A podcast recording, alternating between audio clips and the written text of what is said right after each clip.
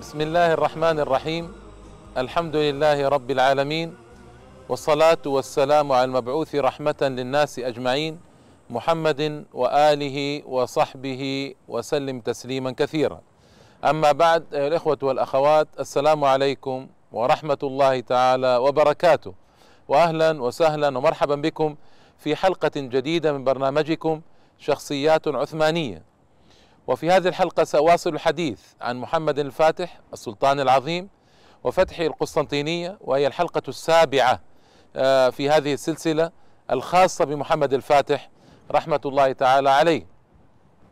وذكرت لكم أن السلطان قد أصدر أمره بالهجوم على المدينة في ليلة الثلاثاء أو نعم في ليلة الثلاثاء الموافق ل 29 من مايو سنة 1453 للميلاد سنة 857 للهجرة.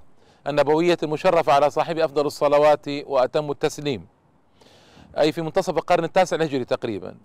أصدر أمره بالتحرك إلى الأسوار عن طريق وقسم جيشه ثلاثة أقسام. قسم أسرى الحرب وجند الروميلي أي البلاد العثمانية في أوروبا فهؤلاء قاتلوا لمدة ساعتين كما ذكرت لكم. والمدافع تضرب أيضا الأسوار وهم يحاولون تسلق الأسوار ويرمون عليهم الزيت الجنود المدافعون عن المدينة يرمون عليهم الزيت المغلي. ثم بعد ساعتين من العمل المتواصل والجهاد الكبير أمر السلطان هؤلاء الجنود بالتراجع. فظن أهل المدينة أن السلطان قد فتر عن الهجوم فإذا به يفاجئهم بخمسين ألف من جيش الأناضول الذين انقضوا على الأسوار كالأسود ويصيحون صيحات الحرب تسمع من مكان بعيد وهذا ألقى الرعب تماما في قلوب البيزنطيين وأيقنوا أن المدينة لن تمكث طويلا. ثم بعد ذلك حارب هؤلاء أيضا مدة ساعة ونيف حربا شديدة لا هوادة فيها ثم تراجعوا. وفي بلغت المرحلة الإعياء حدا لا يطاق عند هؤلاء المدافعين عن المدينة. ثم فاجأهم السلطان وفاجأ جستنياني هذا القائد العام بجنده الانكشاري الذي هو أفضل أنواع الجند العثماني وأحسنهم تدريبا وأفضلهم وأشدهم مراسا وأقواهم في المعركة. الانكشارية ذكرت لكم أصلهم أنهم كانوا جنودا لمن لم يسمع الحلقات الماضية. هؤلاء أتى بهم فكرة السلطان أورخان أن يأتي ب أبناء البلاد المفتوحة الصغار فيربيهم على الإسلام وعلى طاعة السلطان وعلى جندية القوية جدا. هذا هو جند الانكشاري فيكبر فيصير لا ولاء له إلا للسلطان. لا يعرف أبا ولا يعرف أما ولا يعرف بلدا. ما يعرف إلا السلطان ونصرة الدولة العثمانية. هؤلاء كانوا مصدر سعادة للدولة العثمانية في البداية ومصدر شقاء لها في النهاية كما سآتي عليه في بعض الحلقات القادمة إن شاء الله تعالى. فأمر السلطان جيش انكشاري بالتقدم وهم أصعب أنواع الجيش وأشده مراسا وقوة. فلما رأى ذلك الجند المدافعون وسمعوا صيحات انكشارية وامتلأ التحصينات الدفاعية بهم يعني صاروا على بعد ستة أميال فقط من المدينة. هنا طبعا بدأ الجنود كل منهم يهرب ليأخذ لنفسه الأمان. يعني يريد أن يفر من هؤلاء الذين هم كالأسود لا قبل أحد بهم. وهم كانوا قد تعبوا تعبا شديدا مع القسمين الأولين. في هذه الأثناء تمكن رجل جندي اسمه أولوبادي حسن من الدخول المدينة والصعود فوق الأسوار. ورفع ركز الراية العثمانية فوق السور. طبعا أخذه الجنود ورموه من فوق السور فكان أول من استطاع أن يدخل وأن يركز الراية ومات شهيدا. نحسبه كذلك إن شاء الله تعالى. وهو بطل من أبطال الشجعان العظماء. أن يدخل المدينة كان معه ثلاثون شخصا. أن يدخل المدينة ثلاثون شخصا مع آلاف مؤلفة من الجند البيزنطيين الحاقدين اليائسين.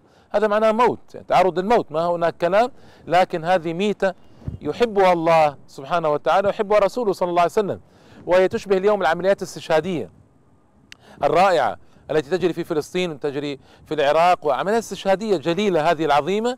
نعم تشبهها لأن الإنسان إذا دخل فالموت محقق. يعني دخل وسط الآلاف هذه يقطعونه بأسيافهم الموت محقق معلوم. لكن هذا يسمى آه، في الفقه آه، غمس الإنسان نفسه في العدو. ويعني يعلم أن الموت متحقق. لا لا محالة يعني ما لا محالة من ذلك أبدا. هنا طبعا آه، لما فر الجنود البيزنطيون عن الأسوار وتراجعوا ظهر الانكشارية على الأسوار. هنا طبعا الناس بدأوا يهربون ودخلوا كنيسة آيا صوفيا هذه التي أمامنا هنا. كنيسة آيا صوفيا هي أمام هذا المسجد الذي نصور في ساحته الآن. آه، ثم حولت إلى جامع بفضل الله تعالى حولها محمد الفاتح لما دخل. القسطنطينية. آه، وجثوا على ركبهم جميعهم رجالا ونساء أطفالا وكبارا يدعون إلههم. وهذا شرك وضلال طبعا يدعون عيسى ويدعون وهذا ضلال مبين نسأل الله السلامة. كاثوليك وأرثوذكس وجنود وقادة كلهم دخلوا إلى الكنيسة. ساعتئذ لما وصل الجند الانكشاري على الأسوار رفعوا الراية العثمانية.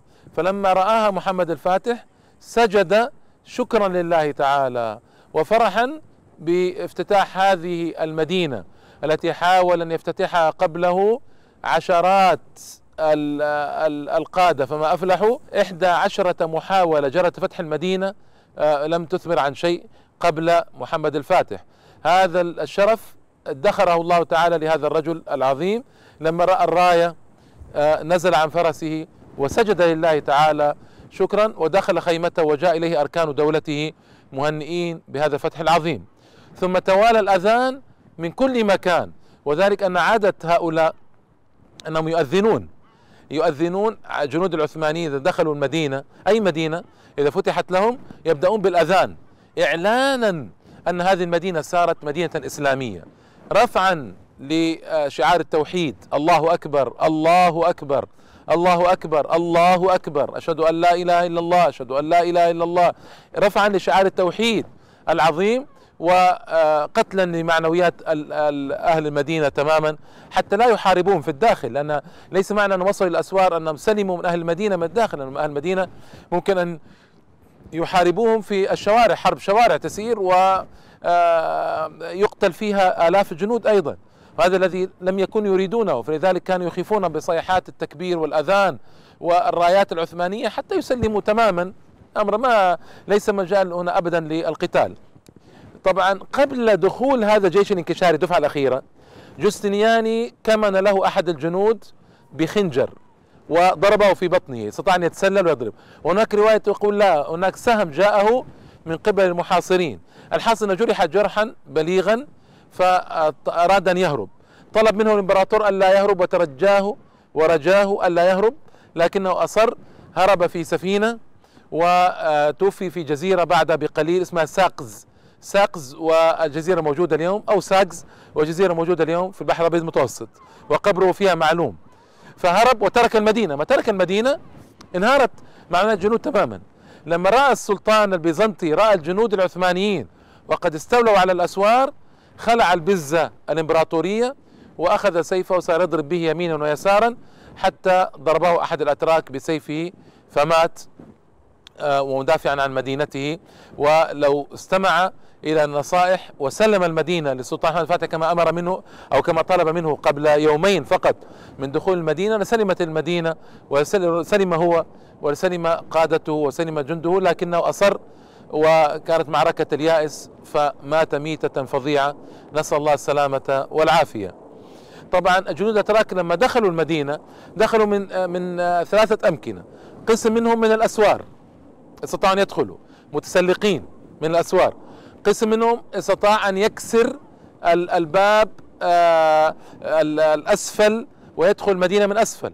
وقسم منهم من البحرية استطاع أن آه، يأتي إلى جنب السور بسفنه وأن يفتح الباب وقيل إنه هم فتحوا الباب له مستسلمين فدخل المدينة. اذا دخل جنود المدينة من ثلاثة أنحاء. فهنا أهل بيزنطة لم يروا بدا من التسليم وأنهم لم يستطيعوا لن يستطيعوا ابدا أن يواجهوا هذا الجيش الكثيف القوي المملوء بالإيمان والذي يصيح بالتكبير وبالحماس الشديد فماذا يصنعون؟ كل منهم ذهب ليطلب الأمان لنفسه، منهم من دخل الكنيسة، منهم من دخل إلى بيته واجتمعوا في آيا صوفيا آه، بضع مئات من الناس ربما يصل إلى أكثر من إلى بضع آلاف من الناس داخل آيا صوفيا آه، وأغلقوا الأبواب عليهم. فدخل جند انكشاري كسروا الأبواب ودخلوا إليهم في الكنيسة. ما قتلوا أحدا؟ ما ثبت أنهم قتلوا أحدا في الكنيسة. كما يفعل النصارى إذا دخلوا على المسلمين في أوقات هزيمة المسلمين يقتلون الناس في المساجد كما هو معلوم. هم ما دخلوا إلى ما ما قتلوا أحدا في الكنيسة لكنهم أخذوا الأشياء الثمينة التي هي من حق الجند طبعا. أباح المدينة لهم محمد الفاتح من حق الجند أن يأخذ الغنائم وأن يحصل عليها. وهذا التقليد متبع عند المسلمين عند غير المسلمين. أمر معلوم جدا. طبعا هؤلاء في صلواتهم ودخل عليهم الجند الانكشاري. الجند الجنود الانكشاريون كانت تعليمات السلطان محمد الفاتح لكل جنوده انكشاريين وغير انكشاريين. أنهم لا يقتلوا القسس لا يقتلوا من دخل بيته امنا لا يتعرضوا لأحد إلا من تعرض لهم في المدينة. فهؤلاء الجنود اذا قتلوا من تعرض لهم في المدينة ودافع عن المدينة من الداخل. أما غير هؤلاء ما قتل ما قتل الجند أحدا في وسط الكنيسة ولا فعلوا شيئا بهم. إنما كانت المعركة أيها الإخوة والأخوات كانت حرب شوارع. لمن قاوم؟ لمن قاوم كانت حرب شوارع. هذا أمر معلوم يعني معلوم وبقوة. آه، هنا أيها الإخوة والأخوات ال ال آه، الذي حصل طبعا أن الجنود استباحوا المدينة كما قلت لكم أخذوا كثيرا من ثرواتها وهذا من حقهم. ثم آه، عند الظهر عند الظهر جاء محمد الفاتح ودخل المدينة. اذا من بعد الفجر بقليل إلى الظهر المدينة كانت بأيدي جنود. الظهر دخل محمد الفاتح أمن الناس هدأهم ودخل آه، بخيله إلى القسطنطينية وأعلنها مسجدا جامعا لله تعالى. هذا الذي نراه أمامنا آه، هو محمد سلطان أحمد. خلفه هو الايا صوفيا. أعلن آيا صوفيا مسجدا جامعا صلي فيه قرونا بعد ذلك. ماذا حدث؟ سأنبئكم في الحلقة القادمة إن شاء الله تعالى.